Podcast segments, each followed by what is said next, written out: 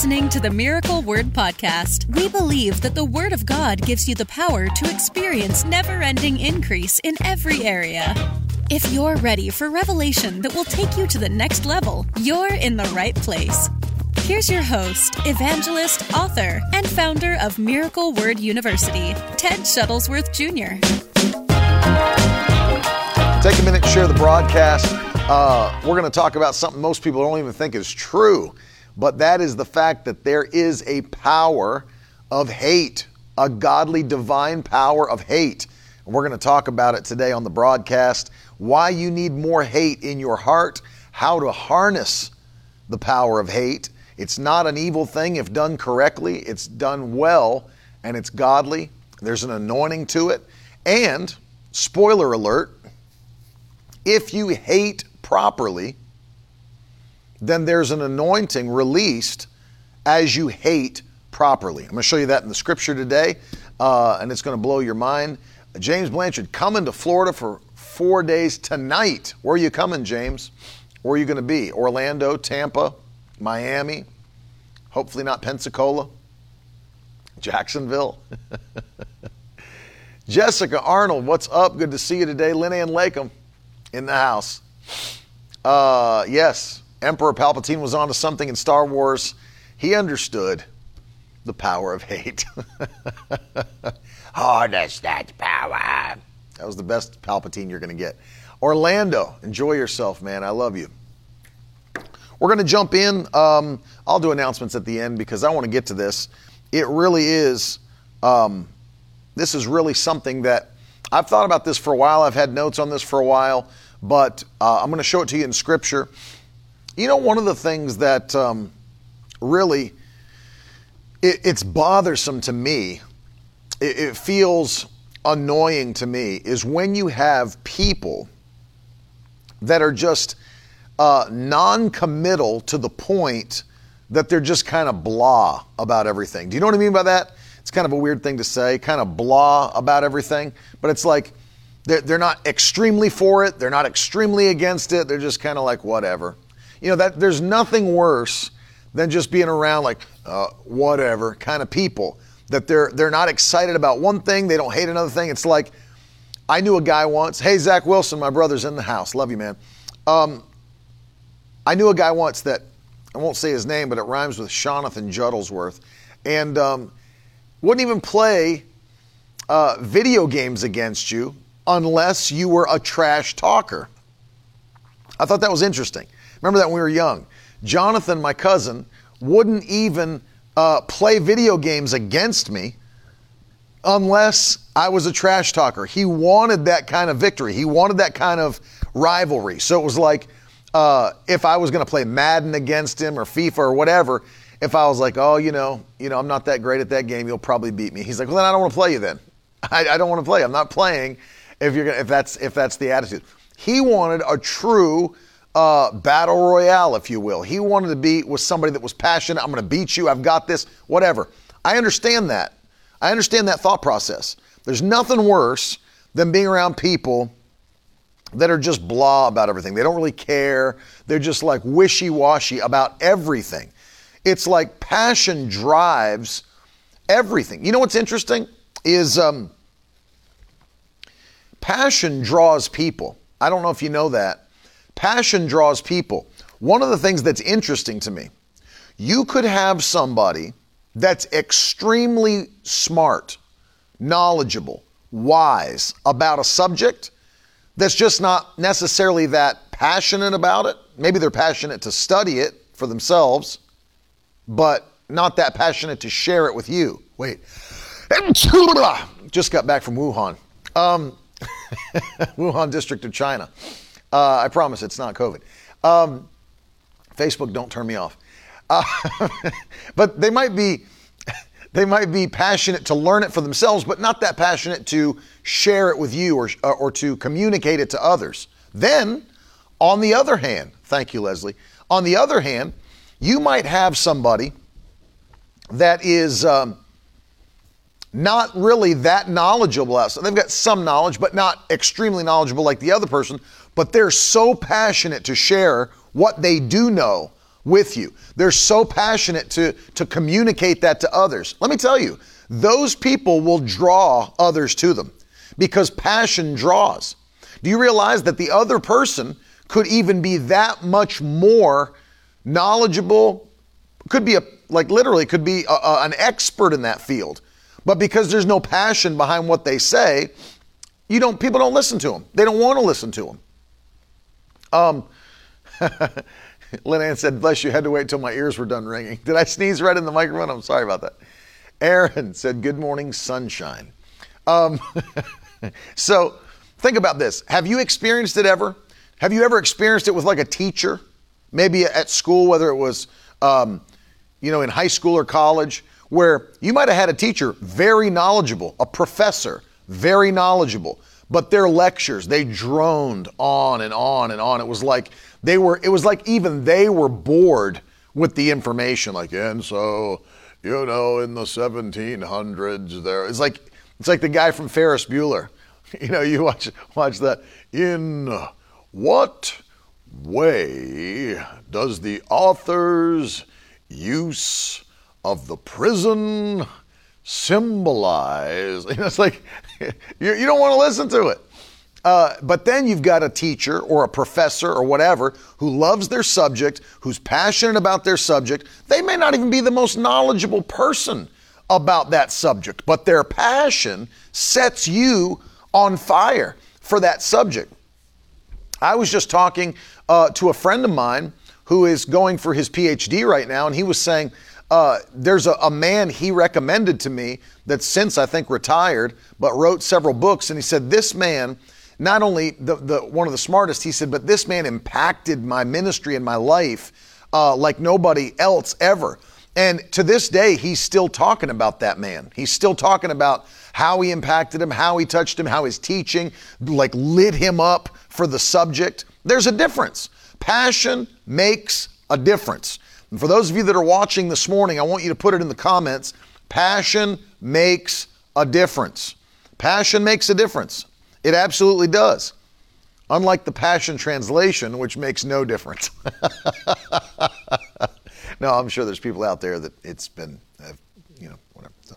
But again, TPT, no difference. Um, passion makes a difference. Passion in your life makes a difference. And um, I want to deal with that because passion on both sides of the spectrum things you love, things you hate, right? It'll, it'll come out. If you start talking to somebody about something they love, all their passion for that thing comes out. I know what you're, I, I know you've been there. You've, you've dealt with this. You start talking to somebody about something they love, and boom, it's like you hit a vein of gold. They start talking, they're animated. You talk about stuff they love, they're in it, man. But then the same thing can happen when you start talking to somebody about something they hate, something that annoys them, something they can't stand. Oh, they go off, then they start telling you, man, I can't stand that. You know what happened last time I was there, blah, blah, blah, this, that, and that, and, and they go off. If you strike that nerve of something they love or something they hate, what happens? They instantly begin to get passionate in that conversation about that thing. Right? And, and passion matters. Passion drives us. It drives us. Think about this now. Passion drives us. Love will drive you, hate will drive you. Both those things drive us. It's very true. Whether people want it to be true or not, want it to be good or not, that's the case. Passion drives you. Love will drive you. Extreme love, extreme hate. They both drive you to take actions. And that's passion. That's passion. And so uh, I want to deal with this today. And some people think that all we need is love, love, love. But the Bible teaches that there's the other side to it. You can't love one thing without hating the other thing. You have to love, if you love one, you'll hate the other. Um, and so the Bible does teach that, and we'll talk about it. But passion makes all the difference in the world. Passionate people that will go after their agenda. See, that's the thing, is if you remove passion from anybody, any uh, subject, whatever it might be, you know what will happen? Oh, yeah. No. Incognito. I'm going to show you today what I mean by that. In fact, Jesus hated, and I'll show you that in the book of Hebrews in just a moment. But Jesus hated. The Bible teaches that he hated. And you have to hate the right thing. It's not about prejudice or prejudices. It's not about people. Because as I'm going to show you in a minute, we're not called to hate people. We love people. But there are things that you should hate. And Jesus hated certain things. King David hated certain things. And so, whatever you might think, you're wrong. So just stick around, you'll learn something. But you have to hate the right things. The Bible teaches it. Jesus hated, King David hated, and I'll show you that. There's power in that because there's power in passion. If you love the right thing, you'll hate the right thing. Seriously, put that in the comments. Extremely important to understand it. If you love the right thing, you will hate the right thing. If you love the right thing, you will hate the right thing. Absolutely. And so I want to show you this from the scripture because it's extremely important. Now, first we'll deal with the first half of this, which is we don't hate people. You don't hate people. You're not called to ever hate people. In fact, you love people no matter who they are, whether they're saved, unsaved, doesn't matter. In fact, if you look at the two commandments of the New Testament that Jesus gave us, they are love the Lord your God with all your heart, all your soul, and all your mind. And what's the second? And love your neighbor as yourself. Love your neighbor as yourself. And so if you understand the Old Testament versus the New, if you love people the way Jesus commanded you to, then you will keep all of the Ten Commandments. You won't break the Ten Commandments if you truly love people, right? Because I don't have to worry about each individual one of the 10 if I'll do the one Jesus said, which is love. If I love my neighbor, I'm not going to kill him. I'm not going to uh, lie to him. I'm not going to bear false witness. Uh, I'm not going to do any of those things. I am going to treat them in a way that Jesus would treat them. And so that's the key here is that the Bible says, now, I'm going to read this to you. I'm going to give you these scriptures so that you can mark them in your notes so that you have the references for yourself. But we'll begin in 1 John chapter 4 and verse 20. Uh, and the Bible says, if anyone says, I love God and hates his brother, he's a liar. So stop right there. If anybody claims to be a Christian, if anybody claims to love God, and hates his brother for whatever reason, whether it's be whether it be for their skin color, their what nation they've come from, their economic status, no matter what it is, uh, you know, their political worldview, whatever whatever it might be. If you hate someone and say you love God, the Bible says that you're a liar and that the love of God is not in you. Now look at this. Let's go further. For he for he who does not love his brother, whom he has seen, cannot love God, whom he has not seen. And so this scripture is very clear that you cannot belong to God, you cannot be a Christian, you cannot be on your way to heaven and hate people for any reason. There's no reason that you can hate people. See, because it takes you out of the command of love say, well, yeah, but he's a he's a rank sinner. Yeah, but the Bible teaches that the gospel is the power of God unto salvation that turns a sinner into a saint. It brings somebody from death into life. It takes them from darkness into light. So think of it this way because you don't know who God's people are. Imagine this now. The power of the gospel can change any person who believes from an unregenerated sinner into a kingdom believer. And because I don't know that, who those people, I can't judge people because I don't know what's in their heart. Notice this I've got to treat every person as a potential brother in Christ. Think about that. I've got to treat every person as a potential brother in Christ. Doesn't matter, even if they're from another religion. What do you think? People have never converted to Christianity from another religion? Of course they have. They do it all the time. In fact, did you know that the, the, the most recent statistics show us that we in Christianity, Protestant Christianity, have more uh, converts from other religions than any other religion does in the world. Think about that. I'm going to say it again because that's a huge thing.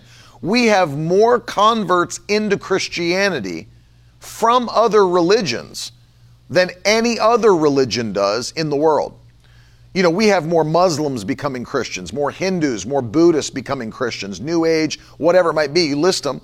We have more, according to the most recent statistics, than any other religion.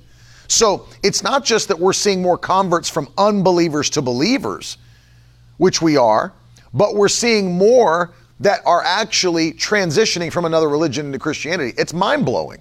It's mind blowing. So don't act like because somebody's of this religion or that religion that you know they're our opponent and they could never they could never be a Christian, they could never be a child of God. It's not true.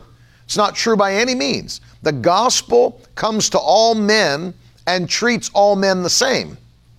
So when you understand that, uh, you begin to realize whatever religion you may currently identify with doesn't matter.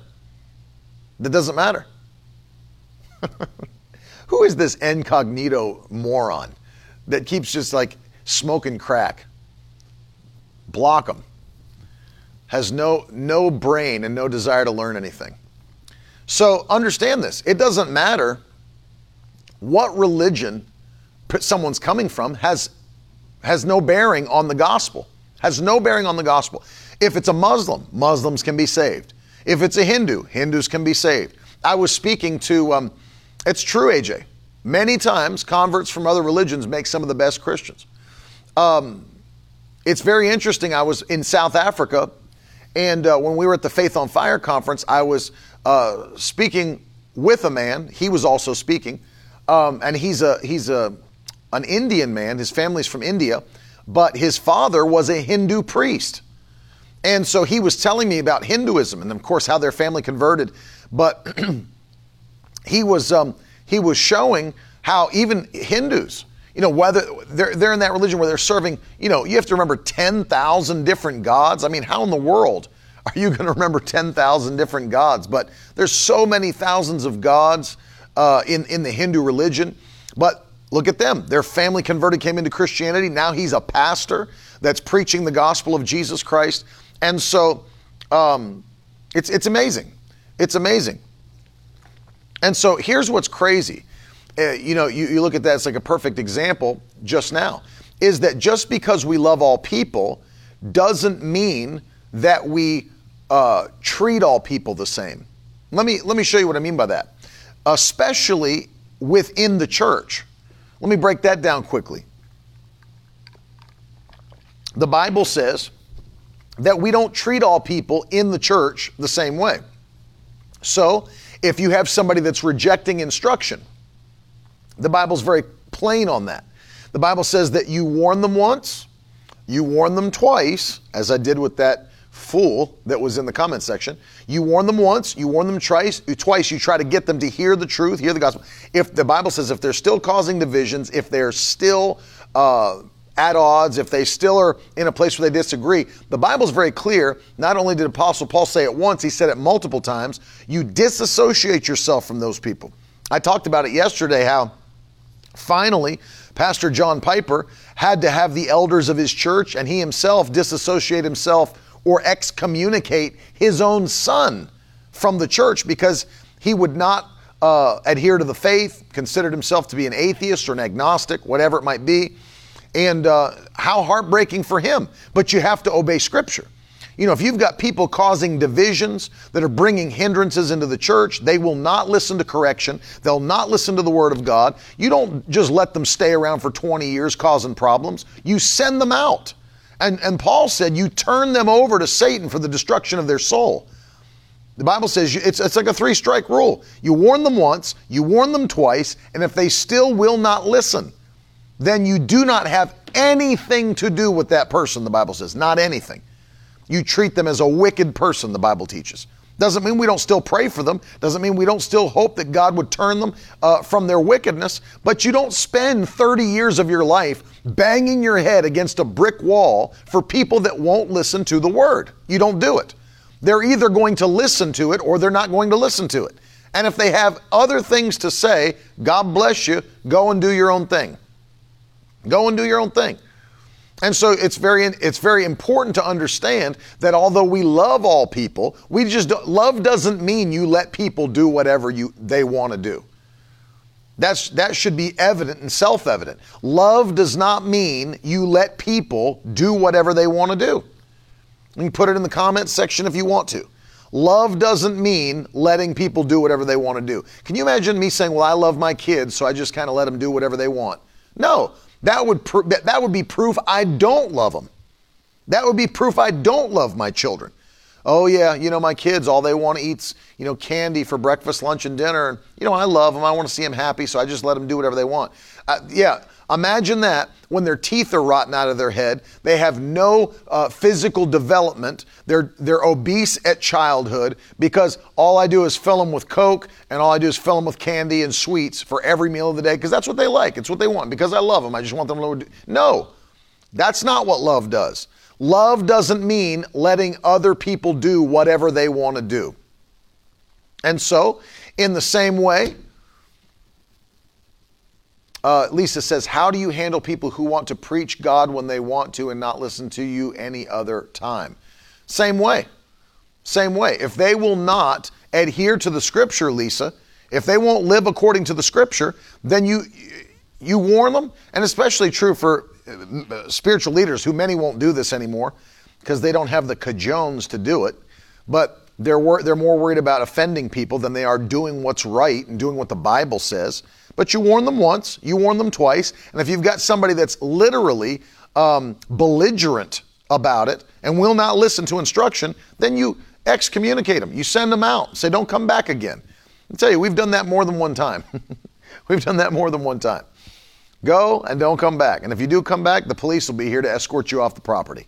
So well, that seems harsh. Yeah. Well, that's because people are uh, really um, rebellious. The flesh rebels against the things of God, the Bible says.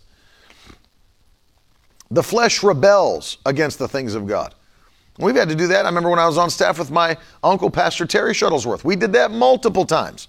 People thought they were going to come in, just do whatever they wanted to do, abusing the sheep. And I truly mean abusing the sheep, attempting to abuse the sheep. You send them out and you tell them, if you come back again, then we will have. And I've, had, I've been there when the officers came and off, they were surprised to find it wasn't a public gathering, that all church gatherings are private gatherings. And if we don't want you there, you don't you you, you don't you can't be there. And the the officers escorted them off the property with fumes coming out of their ears. Tough. Because that's what the Bible teaches. That's, that's what the Bible teaches. You warn them once, you warn them twice, but if they will not, see, because here's the thing true love. If I'm the head, for example, if, if, if, those, if I was the pastor and those of you watching, today or listening were my congregation, and I'm supposed to be the guardian of the sheepfold. This is what Jesus cares about his sheep, his lambs. He loves you, he cares about you, and he wants you protected. So, what good would I be doing you as the shepherd of your fold if I was teaching you and all this, but I just allowed wolves to constantly come in and abuse the sheep and destroy the sheep? It'd be horrible. What, what did Jesus say to Peter? Do you love me? Yes. Feed my sheep.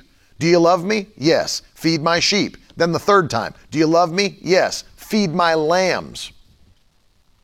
So he said, You're the truest proof that you have love for me is that you will feed and care for my sheep and my lambs. That's the truest. You know why? Jesus loves his sheep, loves his lambs. So, what good would it do for me to be your spiritual leader, but I did not protect you from what I could clearly see is abuses in the body. We had crazy stuff that you know tried to pop up. You deal with it. You don't ignore it.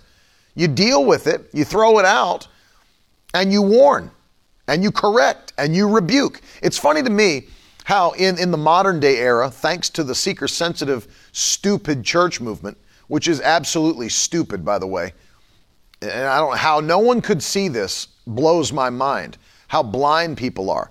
I'll say it again very plainly. The seeker sensitive church movement was based on stupidity. It was stupid. You know, the, the end goal that they wanted to have happen was a good goal. Of course, we want churches to be full, but not at the expense of doctrine, orthodoxy, or the truth of God's word. Not at the expense of correction and reproof, not at the expense of basically watering down Christianity to making it anything you want it to be so that people are comfortable. That's stupidity. You might as well not even be a church. You might as well not even be a Christian. And so they sacrificed orthodoxy and they sacrificed doctrine and they sacrificed uh, the strength of God's word so people wouldn't be offended. It's exactly what they did. It's the same deceptive spirit behind the hyper grace movement. That's exactly right, AJ. Exactly right. It's stupidity. We don't want people uncomfortable. Tough. The gospel makes people uncomfortable. You think sinners are going to come in and hear that your sin is sending you to hell, that you are dead spiritually and you need a Savior? That's not a comfortable message to hear. That's not a comfortable message to hear. It makes a person uncomfortable. But what do you do? The gospel is the power of God unto salvation. And we've sacrificed orthodoxy, we've sacrificed doctrine, we've sacrificed truth, and we've sacrificed uh, le- strong leaders who, who will correct and reprove so that people could be comfortable and feel hip in their little entertainment based church. Stupid. Meanwhile, people are on their way to hell. And just because, so notice this if you know that what love truly does, Love sets parameters, right? So, what do I tell my children? I tell my children, you're not eating candy all day long. You're not eating, uh, you know, you're not you're not eating Twinkies and you know junk food all day long. Margaret's asking on YouTube when you say hyper grace, who are you referring to, please? I'm talking about that whole series of teaching uh, the hyper grace movement are those that believe that your actions no longer matter after salvation, that your sins don't uh, don't matter against you, that God doesn't look at your actions; He looks at what Jesus did, and you know what a Christian can. You know, First John one nine is not even meant for Christians. We don't have to repent if we sin because Jesus' blood has already forgiven our past, present, and future sins. You know, much of the things that uh, Joseph Prince teaches about grace, they're erroneous, they're heretical and um, it's not scriptural. And it's, it's damaging to believers. It's damaging to their fruitfulness and their lifestyle. And that's what it's proven to be. I mean, you can't argue that. It's proven to be that. So you understand that if you truly love somebody, love sets parameters on a person. If I love you, the love wants your greatest expected end, right? If I love a person, I want to see them end in heaven, not hell. That's the ultimate love. So just because I don't accommodate your current situation doesn't mean I don't love you. For example, it's like me talking talking about the LGBTQ community. I don't hate anyone in that community. Don't hate them at all. Love them. Love every last one of them. I want to see them in heaven. I want to see them saved and delivered. But the sin that they are currently in will send them to hell. And I don't understand why um, you know, celebrity preachers have such a hard time saying these things when they're brought on these, uh, you know, national television shows. You know, Larry King back when he was on, Piers Morgan back when he was on, The View, Oprah, whatever it might be. Why in the world does a preacher have a hard time simply saying what the Bible says? About well you know it's not me, for me to judge. And you know god looks on every person's heart. And you know i can't really say for sure. I'd rather have a conversation about no you preach the word with boldness. You know they don't want their book sales to be hindered. They don't want their attendance to go down. And they don't want the controversy in the media. But how are you going to get around the fact that the bible says jesus prophesied and he said i was hated first and then all of you are going to be hated all over the world for my name's sake. So when you truly stand for this word, when you truly stand for the truth in love, in love, I'm not saying you hate people that are in sin, you don't. But when you tell the truth, when you speak the truth in love, it's going to garner hate from people with an antichrist spirit all over the world, and there's no getting around that. There's no, unless you're greater than Jesus, who none of us are. None of us are greater than Jesus. So as a result, since we're not greater than Jesus, and that's the point he was making, they hated me first, they'll hate you too. So if, if he told the truth and was hated for it, we will tell the truth and be hated for it. And you understand, it's not because we hate people, we love all people. Again, I've not met one homosexual I didn't love, not met one lesbian I didn't love, not met one transgender person I didn't love, uh, whatever it might be, whatever letter you fall under. I've not, I, I'm not, I don't hate them. I'm not a hater. I'm not screaming at all of them to go to hell. And I can't believe that the heaven, you know, I can't believe that the heavens haven't opened and God struck you with lightning or the ground opened and God sucked you into the flames of hell. I, I'm not that person. And no Christian should be. A Christian should preach the truth in love.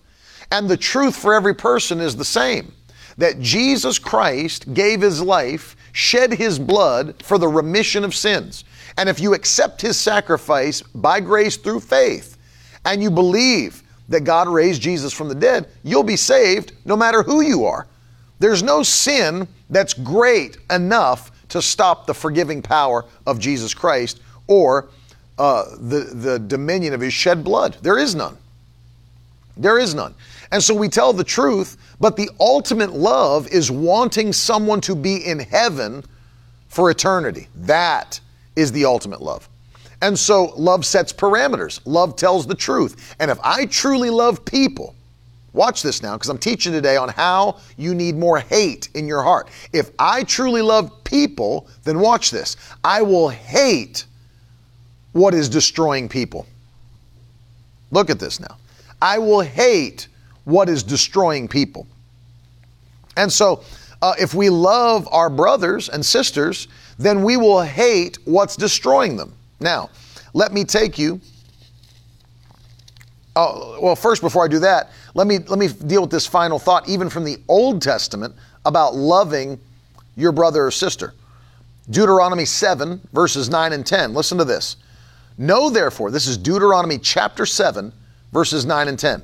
Know therefore that the Lord your God is God, the faithful God who keeps covenant and steadfast love with those who love him and keep his commandments to a thousand generations. Verse 10 and repays to their face those who hate him by destroying them. He will not be slack with one who hates him, he will repay him to his face. Notice that when people hate God, he repays their hate. You don't repay their hate, He repays their hate. You see that? God is the one who reserves the power of vengeance for Himself. He's not asking you to avenge Him, He will avenge you. That's the part so many people miss. You're not a, a, a soldier out avenging God, He's avenging you. You're called to walk in love. You're called to love even your enemies, the Bible says. So let's go further uh, if we're truly going to love what God loves, we've got to hate what God hates. Hate what's destroying people. Let me read you um, something here. Uh, Matthew chapter 6 and verse 24. Matthew 6, 24. Listen to this. Bible says, No one can serve two masters. This is a big point that you got to catch. Nobody can serve two masters. For either he will hate the one and love the other, or he will be devoted to the one and despise the other. You cannot serve, now, this context, God and money. So the Bible's teaching here very plainly if you love money, you'll hate God. If you love money, you'll hate God. You see that? So the thing, it's the spirit of mammon, it's the spirit behind it. It's not money itself. Money, money is an inanimate object. It's an inanimate object. It, it's not good or bad. It's whatever you make it to be. But it's that spirit behind it, the spirit of greed, the spirit of, uh, you know, it, it really, it's the lure of the world. And if you love the world, you'll hate the Lord. You'll hate the Lord. And it's the same here. If you love the spirit of Antichrist or sin, then you'll hate God. If you love God, you will hate the spirit of Antichrist and you will hate sin. You'll hate it. Notice this, I'll give you another one. We're called to hate wickedness. Watch. Watch this now. Jesus did it. This is quoted in Psalm 45 and verse 7, and it's also uh, quoted from the Psalms in Hebrews 1 9. And I want to read it to you. This is the New International Version. Listen to this. Speaking of Jesus Christ, by the way, this is speaking of Jesus. You have loved righteousness and hated wickedness. Therefore, God, your God, has set you above your companions by anointing you with the oil of joy. So there's the spoiler that I gave you at the beginning. Because Jesus loved righteousness and hated wickedness, notice what happened. The Bible says God set him above his companions and anointed him with the oil of joy. The anointing of joy. So you hate wickedness. The Bible sp- speaks about that. That it's important to know that you have to hate the spirit of this world. It's what's destroying men. That's what I was telling you a moment ago. Is if you love people, then you'll hate what's destroying people. I love this. Look at Job. There was a man in the land of Uz whose name was Job, and that man was blameless and upright. He feared God and turned away from evil, the Bible says. See, one of the things that happens is if we don't truly hate it, if we don't hate it, then we'll become okay with it. You'll, you'll find that out, and you'll find it out very quickly. If you don't, if you don't hate it, you'll become okay with it. You'll become okay with the ways of the world, the spirit of the world. That's why everything's a slippery slope. I, I don't know if people realize this or not, but the average Christian is not in and of themselves super strong. That's why Jesus, even the disciples, they, they were with Jesus at every message, at every meeting, all the things, and they were not super strong. Notice Jesus, he's praying, he's dedicated, he's consecrated, they're all sleeping on him. He has to wake them up and say, listen, watch and pray. For what? The spirit is willing, but what's the second line? But the flesh is weak. The flesh is weak. And so this is why it's a slippery slope that you have to hate wickedness because your flesh. I was talking with somebody once and we, we were mentioning the verse of scripture in 1 Corinthians 9 27 that Paul said, I put my body under on a daily basis. I put my body under on a daily basis. And we were talking and he said, you know what? Uh, it's probably more than daily, it's probably hourly because you know, all through the day, your flesh is having opportunities to take over and do what pleases it rather than what pleases God. And it's a constant thing. It's a constant thing. It doesn't matter how long you've been saved, your flesh wants to take control, wants to take control. So it doesn't matter that you've been saved 20 years, 10 years. Your flesh is still right there wanting to do what pleases it which is why you're constantly putting your flesh under, which is why that any of that wickedness that you may uh, allow in becomes a slippery slope. Jesse said, and usually it's a subtle transition, and it sometimes starts with that indifference. It's exactly right. It's exactly right. So what happens is, like Jesse's saying, what happens is, is that people start to allow some things, and then it gets more, and then it gets more, and then it gets more. So it's like it's like drinking. That's why we don't touch it. It's because it's not a, it may not be a sin to you know have a glass of wine or something, but you know what it is a sin to be drunk. But here's I had a, a discussion about this when I was in uh, Michigan this last time. Somebody was asking me about drinking, their Christian liberty, which somewhere along the line, I don't know when. I have a whole book outlined on this, but I don't know when it'll come out ever. But I had this conversation with him where I said, listen, think of it this way. I'm talking again, if you're wondering the context of what I'm saying, it's about hating wickedness, loving righteousness. So we know that to be drunk is wicked. But the question is this Do you ever think of this? Who determines what drunk is? I want you to think about that. Who determines what drunk is? Because we know that being drunk is a sin, but what does that mean? Who determines it? Did you ever think about the fact it's different for every single individual? Let me give you an example. Now we don't we don't drink and never drink and have never drank, but let's say for me and my wife, uh, I'm like 235 pounds. My wife is, and I'm going on the extreme low end here because she's probably watching. My wife weighs 80 pounds. No, just wait. well, let's just say, for example, I don't know exactly how much she weighs, but let's say 115, 120. Okay, I'm, th- I'm 235, she's 120. So let's say we both went to dinner and both had the same glass of wine. Is that going to affect her 120 pound body the same way it's going to affect my 235 pound body? No. No. Another thing, what if I've eaten today and she hasn't eaten today? Is it still going to affect us both the same? No. So uh, you, you look at all these different factors that go into your body going towards inebriation.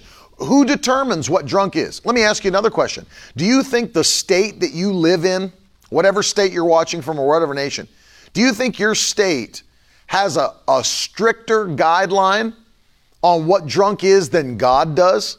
Say, well, you know, the legal limit. We talk about the legal limit. The legal limit. Let me ask you a question. I love how the uh, the viewership's starting to slightly drop off as I'm getting on to people's uh, favorite things. Um, it's it's interesting. Do you think the state has a more strict policy of what drunk is than God does? You can't drive a car at this blood alcohol level, but you think God is the same as the state, the wicked state run by wicked people? I guarantee he's not. So the question I ask you is why start down a road when you don't know the point when you're displeasing God? That's the point. It's that if I love God, I want to hate what's wicked because wickedness is the thing destroying the people whom we love our brothers, our sisters, those that are potential brothers and sisters in Christ. Wickedness is destroying them. And so you understand what I'm saying today is this that if we love righteousness, we will hate what is wicked. I don't think, with all my heart, I don't think that there's enough Christians in America or around the world that truly hate wickedness. Honestly, in my heart, I do not believe there are enough. I believe most people are okay with certain levels of wickedness. I believe that there most people are okay with it. I'm talking about Christians. Most people are okay with it because they don't it doesn't offend them, doesn't offend their faith, doesn't offend their life, doesn't offend their spirit. They're okay with most of it. You know, you say, well, that's just the way the world is. And sin doesn't does not offend people. It just doesn't. And so as a result, they're not that's why. Why do you think so many preachers in America don't preach against sin? Why do you think? Because they don't think it's that serious. Their mind has been infiltrated with this um, um, thought process that really sin's not that big of a deal. And, and you know how I know? Listen to some of the altar calls they give, if they even give altar calls anymore. But listen to some of the wording of the altar calls that people give for salvation. You know, how many of you, you know, you're just tired of doing life alone? It's like, what the heck does that mean? How many of you in here today, you're just tired of doing life alone and you just want to be able to do life with somebody? You want to be able to feel His presence daily. Amen. It's like, what does that even mean? Is that repentance for sins? Is that confessing that Jesus is the Lord over your life? Is that uh, believing in your heart God raised him from the dead? And there's people that come down to these altars uh, at these, uh, I don't even know if you call them altar calls, I don't know what they are. But understand they come down. Who knows what's even happening? Nothing. What, what is that prayer doing? Nothing. Lord, I don't want to do life alone. If you're a sinner, and you come to an altar and all you say is, Lord, I don't want to do life alone, If you, I, I'd like to have a presence with me as I do life. What does that even mean? And I guarantee it's not going to be the Holy Spirit because He doesn't just come to hang with you as a sinner. You have to repent, as Jesus said. You have to confess that He's Lord. You have to believe God raised Him from the dead. It's by grace through faith. And so you can tell that most pre- preachers don't even care. And that's who I truly blame. I don't blame the people because it starts in our pulpits. But I guarantee you that the majority of preachers across America on Easter Sunday didn't even talk about sin. They rushed through their service so they could get everybody to the photo booths and out to the egg drop outside. I guarantee it. Because that's the draw. We want to make sure everybody gets their eggs. We'll make sure everybody gets their candy. We'll make sure everybody's happy. I, be, I guarantee you, I bet you 70% or more preachers across America didn't talk about sin on Easter Sunday. I guarantee it. Because understand something. And I understand this isn't what draws everybody, but I don't really care, to be honest with you. Because this is what needs to be said. You've got to hate the right things. And one of the things we have to hate is wickedness. I'll tell you another thing. You've got to learn to hate, hate sickness. We've got to hate sickness. You know, Jesus, anytime he encountered sickness in the New Testament, he treated it like an enemy and destroyed it. He destroyed it. Destroyed it. He never came across one person who had faith to be healed and was sick and said, You know what? I'm actually not going to heal you. My Father put this on you for a reason. He treated it as, and I'll, I'll give you another point here that'll blow your mind. Go through and um, read every individual miracle of healing that Jesus did in the Synoptic Gospels and then in John.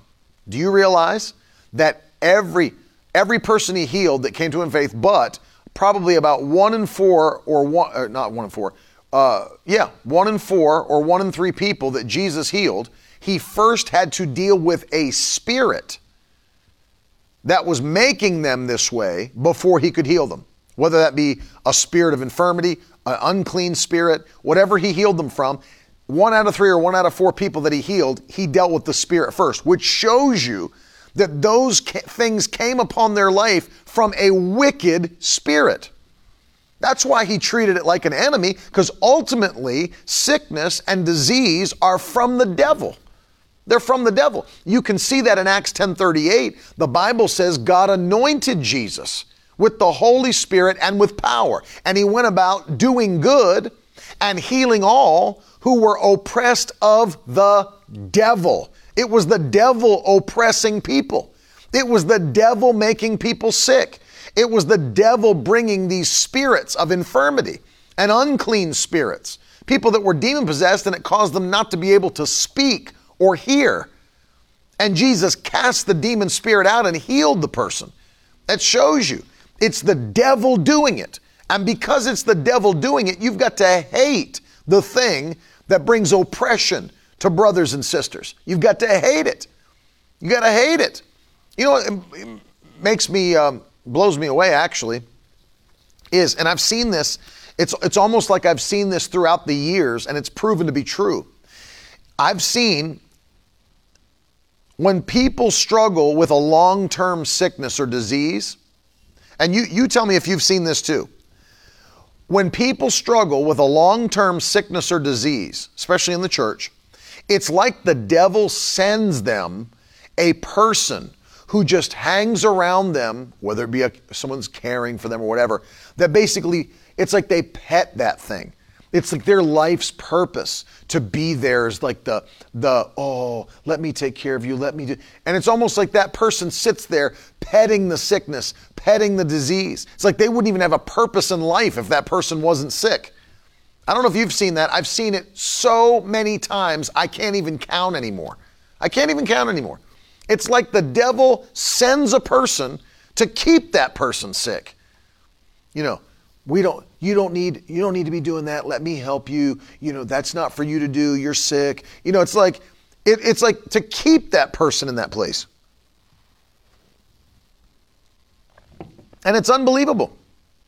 I've seen it so often and it blows my mind. It blows my mind. Sickness is never of God, it's not for the believer.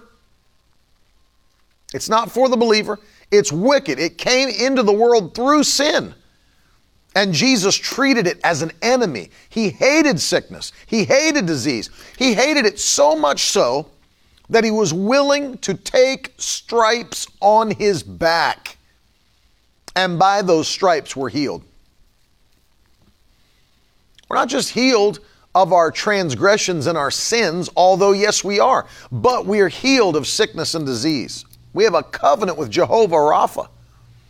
And I'm just telling you right now, you've got to hate wickedness, and you've got to hate sickness and disease, and you've got to hate, let me show you another one. This blows people away. You've got to hate poverty.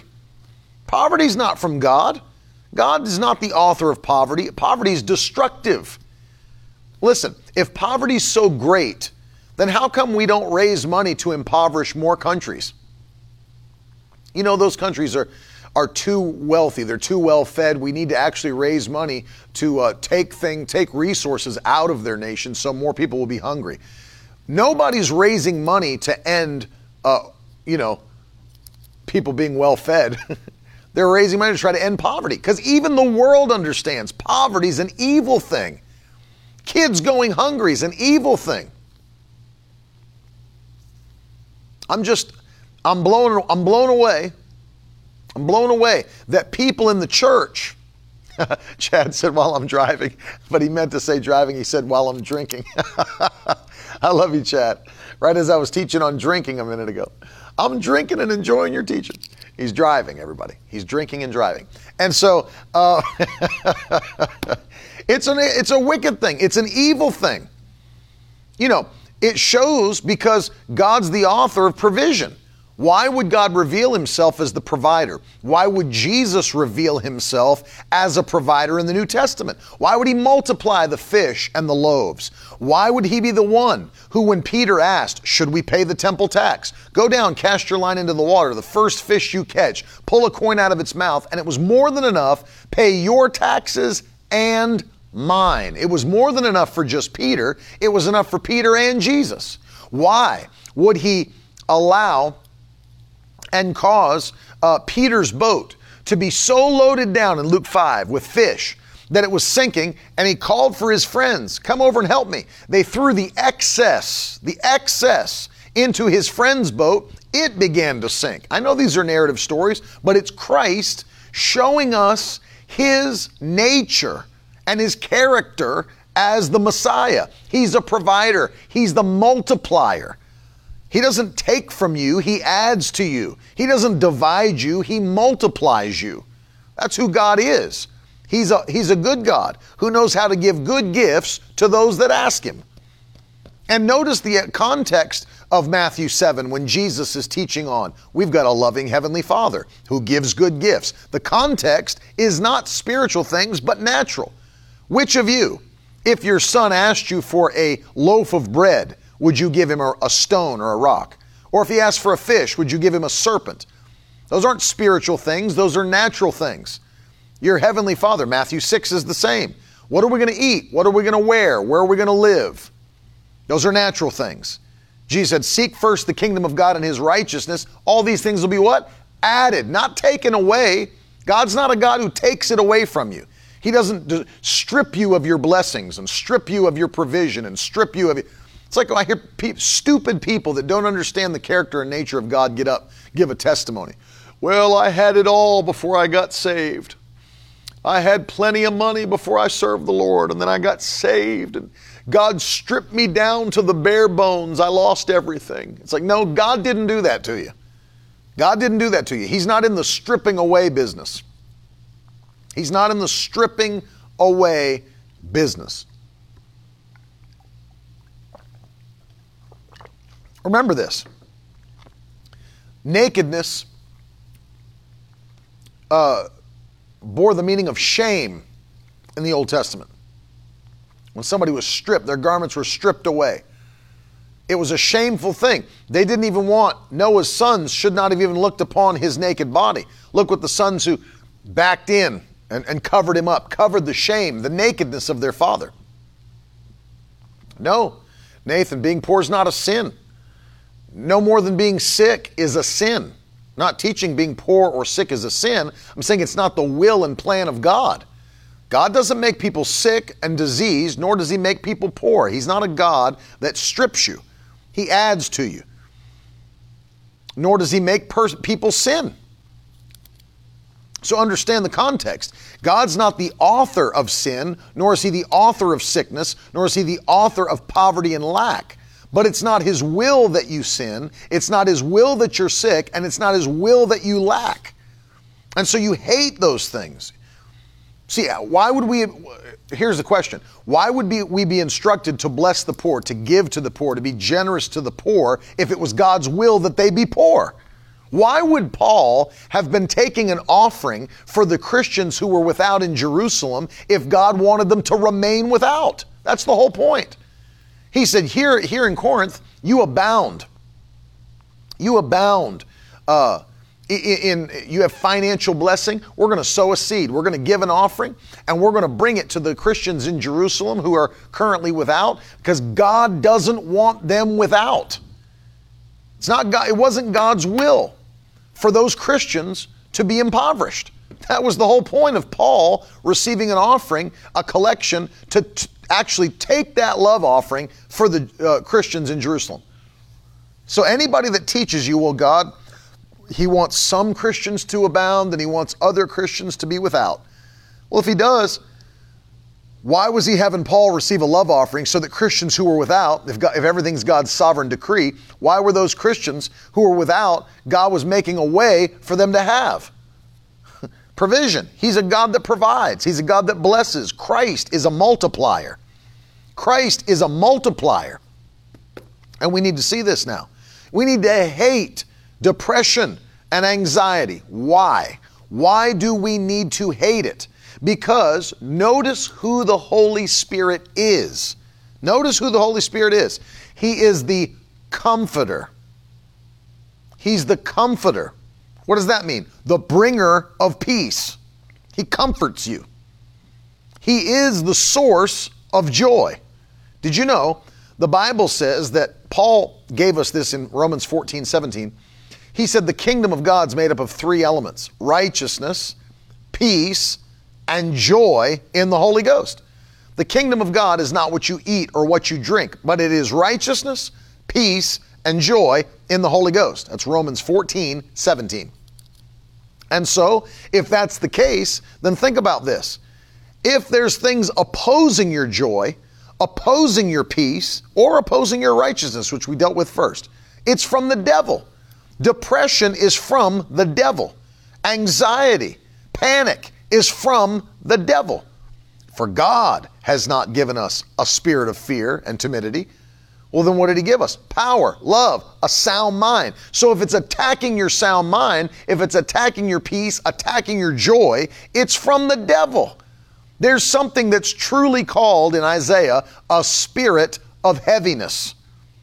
Or as Paul writes, a spirit of fear. So there is a spirit of heaviness, there is a spirit of fear. And we take authority over those things, and we hate depression, and we hate anxiety and panic attacks.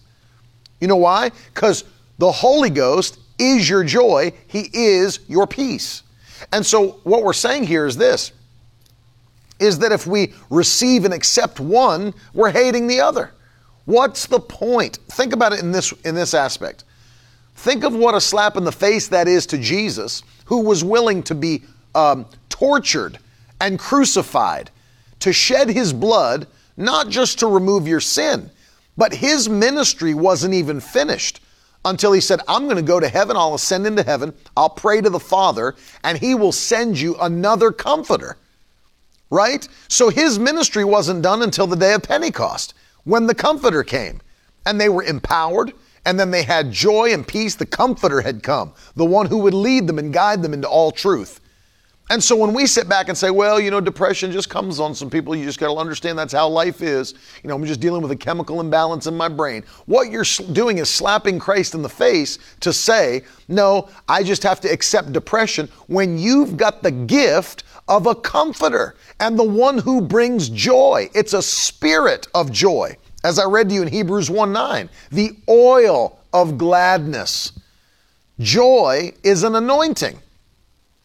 It's not a feeling, it's not an emotion, it's the oil of gladness.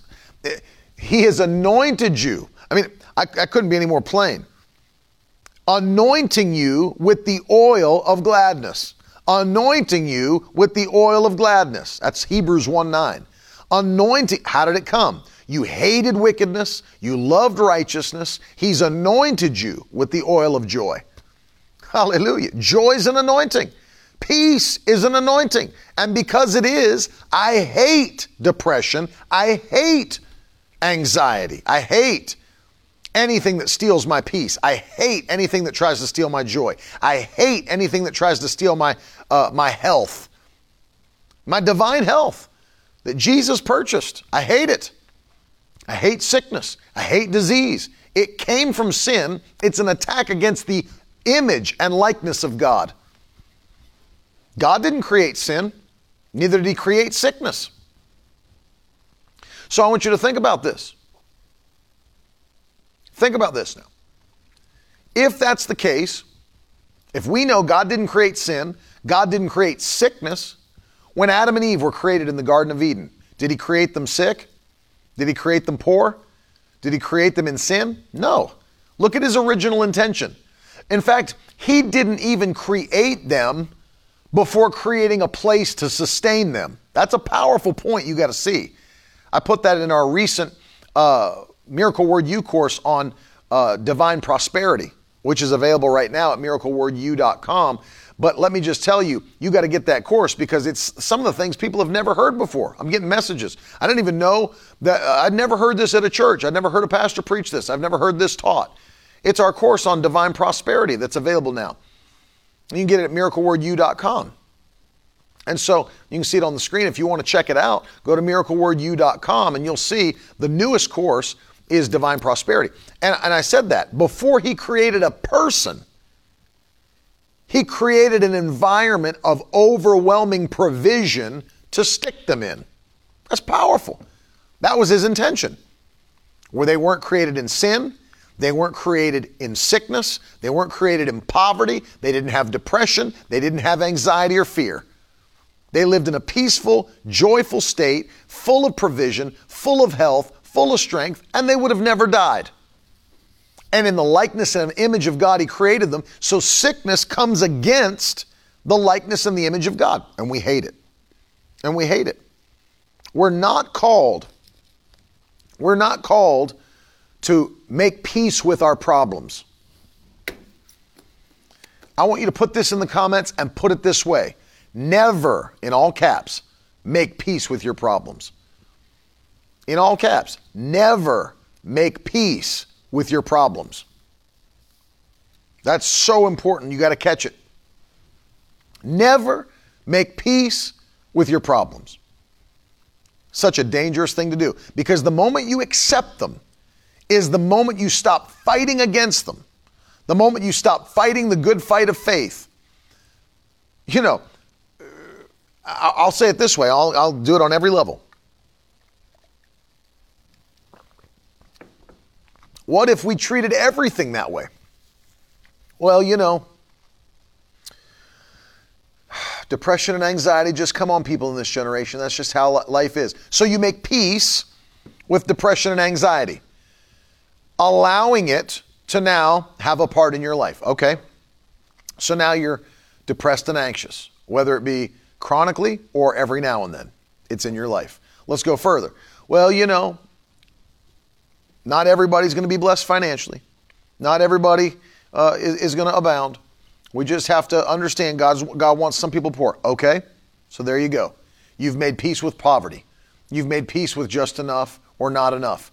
So you won't push for greater. You won't sow seeds for increase. You won't move forward. You won't do what God's asked you to do because you, you, you, you don't even believe it. So you'll live not only in depression and anxiety, but also in not enough or just enough.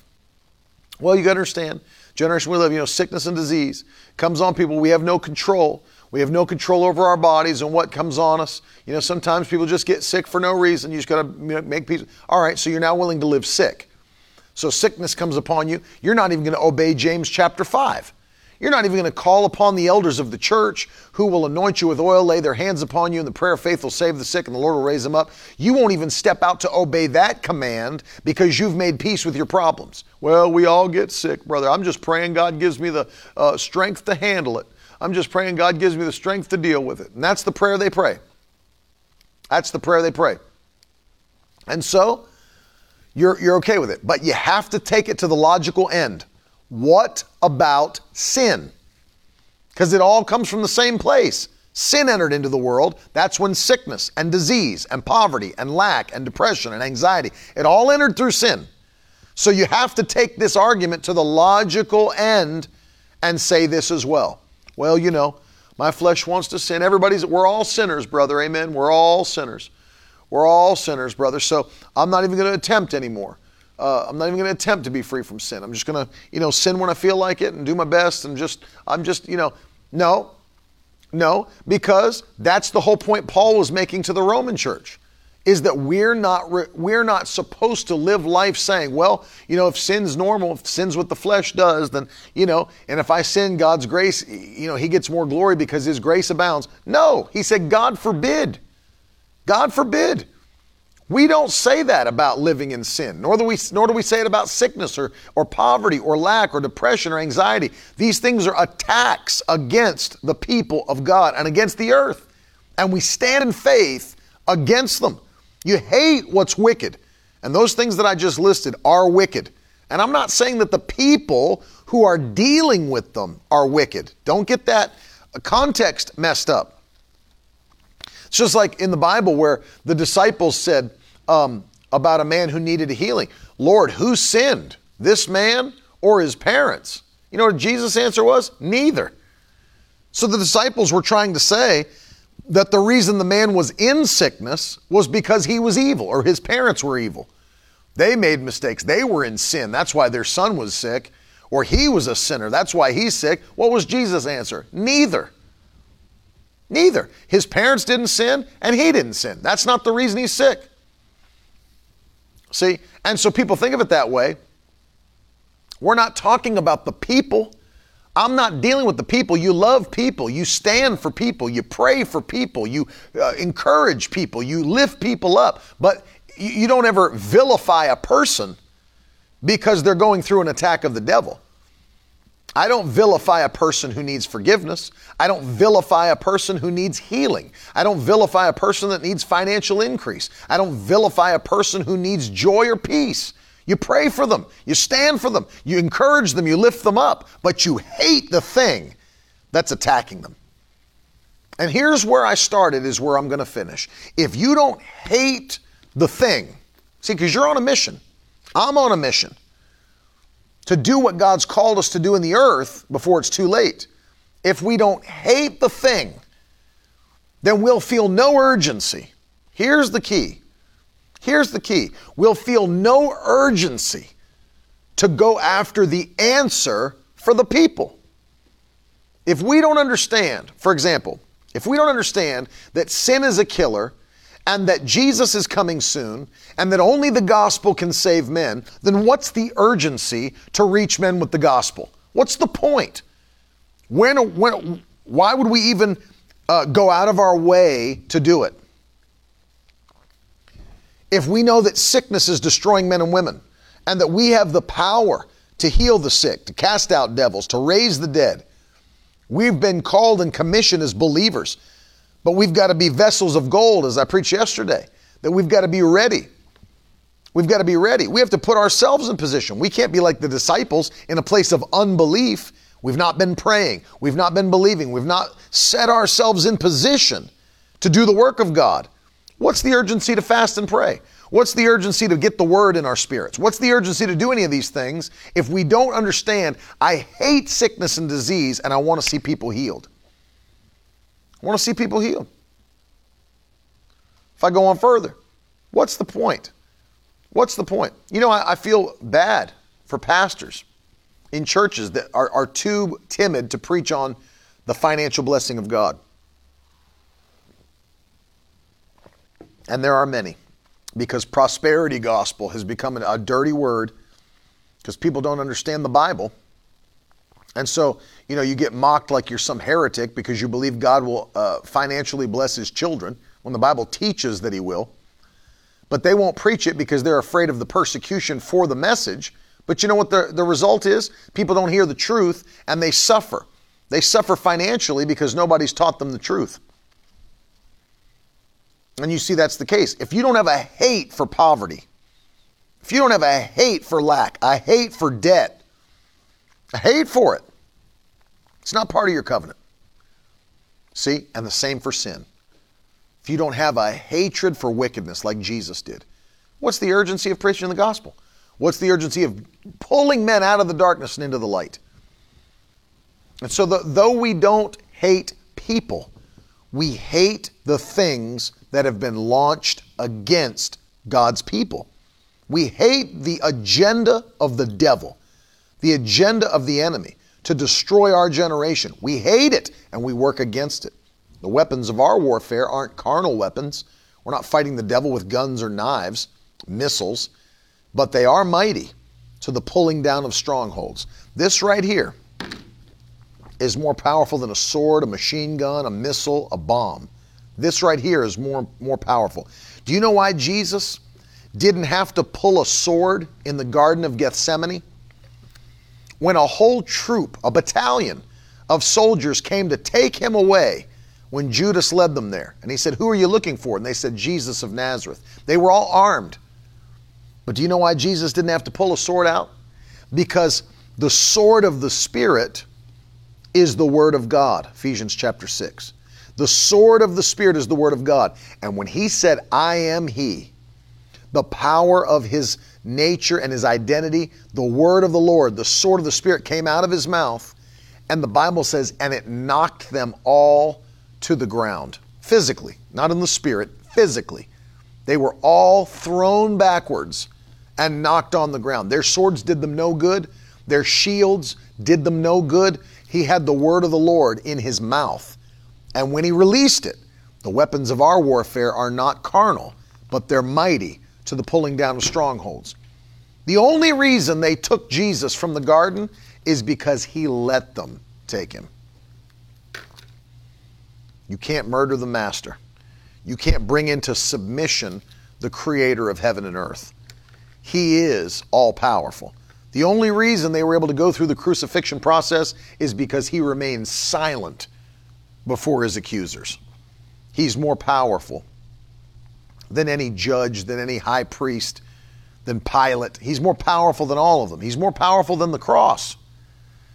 The Bible even tells us at any moment he could have called for a legion of angels that would have come and delivered him from their punishment. But he stayed silent for you and for me because he hated sin, because he hated sickness, because he hated poverty, because he hated depression and anxiety. And he came to bring his people out and give us the power of his spirit. I want to pray for you now. There's people coming in with prayer requests, grace, pray for my teens, deliverance from marijuana, all kinds of stuff coming in. Johnny Odell needed prayer. There's many prayer requests. And of course, this coming Friday, we're having our communion and prayer and breakthrough service and we're going to have you send prayer requests. MiracleWord.com forward slash prayer. I want your prayer requests for this coming Friday. Carolyn and I will be together and we're going to be having communion. We're going to be praying for you and believing God for breakthrough as we begin this new quarter of 2021 and we're running. But let me pray for every one of you today. Father, in the mighty name of Jesus, don't let us be those who have no passion in our spirits. Don't let us be those that are uh, literally just wishy washy about everything that we do. That we're not, don't let us be people that have no urgency in our hearts. Don't let us be people that are uh, disconcerted or uh, with, with what's going on in the world, with what's going on with mankind. Don't let us be those that are disinterested in your power and your presence. Just gliding through life on cruise control. Don't let that be us. Set a fire in every one of us again today. Give us an urgency that Jesus is coming soon. The gospel must be preached. Give us an urgency to pray for those that are sick, to deliver the captives as we're commanded to do. Lord, I pray that you give us an urgency to destroy poverty and lack in our own lives and to be generous in the kingdom of God. For those around us that are dealing with depression and anxiety, allow us to rise up with the oil of gladness, cast off a spirit of heaviness and a spirit of fear. Use us, Lord. Use us before it's too late. In Jesus' mighty name. We thank you for your power and your glory that's upon us. Every person, Lord, that's asking for prayer today. I take authority over sickness and disease, those that are dealing with it. Be healed today in the mighty name of Jesus. Those that are dealing with bondage, addictions, invisible prisons, Lord, set them free today. Set every captive free by the power of your Spirit. In the mighty name of Jesus, we thank you. Now, today, as we get ready, Lord, to receive seed into the kingdom of God, would you speak to every heart? Give them an instruction about a seed that they could sow today that would destroy poverty, lack, not enough, just enough, and bring every one of us into the overflow in 2021 in the mighty name of Jesus. We thank you and we give you praise in Jesus' name. Amen. Now, whatever the Lord tells you to do today, I would encourage you to sow the seed now. Take a moment to sow. The information's on the screen. You can use hashtag donate if you're on Twitter Live or if you're on Facebook. Um, of course, you can always go to our website, miracleword.com. All the ways to give are there. All the ways to give are there.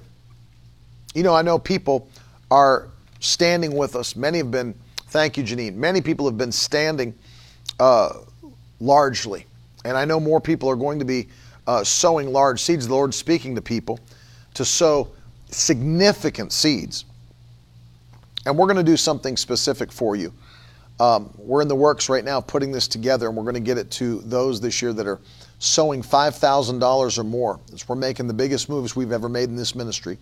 I'm putting together what we're calling the Elite Study Pack, the Miracle Word Elite Study Pack. And what that is, it's the three greatest Bible study resources that I've found for right now that we're including in one package with a custom box for everything we're putting together for you um, which is the Life Application Study Bible, the Dake's Annotated Reference Bible, and the Net Bible with 60,000 translators' notes built in, as well as a couple of books I'm looking at right now to add. Jenna's looking at them. We're, we're working with Zondervan Publishing and InterVarsity Press. Uh, I would like to get one of these, at least one of these two books in the pack with you on how to properly study Scripture. The first book is called Knowing Scripture by R.C. Sproul, and the other one, How to Read the Bible for All It's Worth by Gordon Fee and Douglas Stuart. So, both of those phenomenal texts on how to properly study the Bible the right way so that you're not taking things out of context and missing what the scripture is saying. But we're putting this together for people that are serious about seeing the gospel going forward. And so, for people that are sowing $5,000 or more in uh, 2021, we're putting this together right now, the Elite Study Pack. And this is I'm so this is probably most, one of the most exciting things we've ever put out for people that are a part of this ministry. I'm very very excited for it, and uh, so I want to say thank you ahead of time. Now, the Lord's speaking to you. We've had people sowing ten thousand, fifteen thousand dollars, twenty thousand dollars. Do what the Lord's telling you to do. Maybe you're at the place uh, where you feel like all you can do right now is a thousand dollar seed. Do what the Lord's speaking to you to do. I've had people write and say, I'm excited. I cannot wait to release my $1,000 seed. We've had so many people write, write that into us. Do what the Lord's telling you, and we appreciate it. For the month of uh, April, we're sending you this book uh, by Smith Wigglesworth. I believe it's the only book he ever wrote that's uh, entitled Ever Increasing Faith. And it's our gift to those that are at the monthly partnership level of $85 or more. And uh, this book will stir you. Here's a mighty man of God that raised 14 people from the dead, saw mighty revivals, not just in England, but around the world, truly. And uh, for those of you that have sown and standing with us this month at 85 or more, fill out the form at the website on the screen. And uh, those of you listening on the podcast, it's in the description. If you'll swipe up, you'll see the link in the description. You can do the same. Caitlin said, I need to reactivate my monthly giving. I think it ended last month. I should have done that today, but I sent Venmo. Thank you very much for doing that. You can always, um, Caitlin, if you have an account on the website, you can always log into your account and you can uh, make those changes. Or if you need to contact Jenna to help you to do it, you can do that as well. And she's happy to help anybody that needs to uh, work on, on working with their account or whatever they have. He was a cool, unbelievably, raised his own wife from the dead just to say goodbye to her. Smith Wigglesworth. What a mighty man of God. Absolutely amazing. Once again, new magazine's about to drop. If you don't have a, a subscription to a Miracle Word magazine, you can sign up today at miracleword.com forward slash live.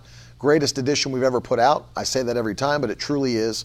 Um, Carolyn dropped a really strong article, and there's some announcements in here that I can't, I'm holding my tongue, biting my tongue because uh, I don't want to say it until it's being released. But you're going to want to hear about these announcements that were breaking, breaking news, breaking news in the magazine. So get your copy. And if you need to update your, um, if you need to update your address, you've got a new address, please let us know so that we can do that.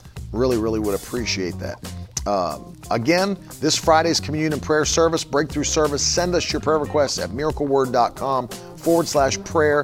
Uh, we're going to be taking communion together. We're going to be praying together and believing God for miracles um, in your life as well. Tomorrow, got a brand new video for the kids, new Bible study. You're not going to want to miss it. It's going to be absolutely great. Am I missing anything at all? Nothing? I love you. Thanks for hanging with me today. If you didn't share the broadcast, take a minute to share it. I'll see you again in the morning, 1030. Have a great day. Talk to you later. Now that's the stuff leaders should be made of.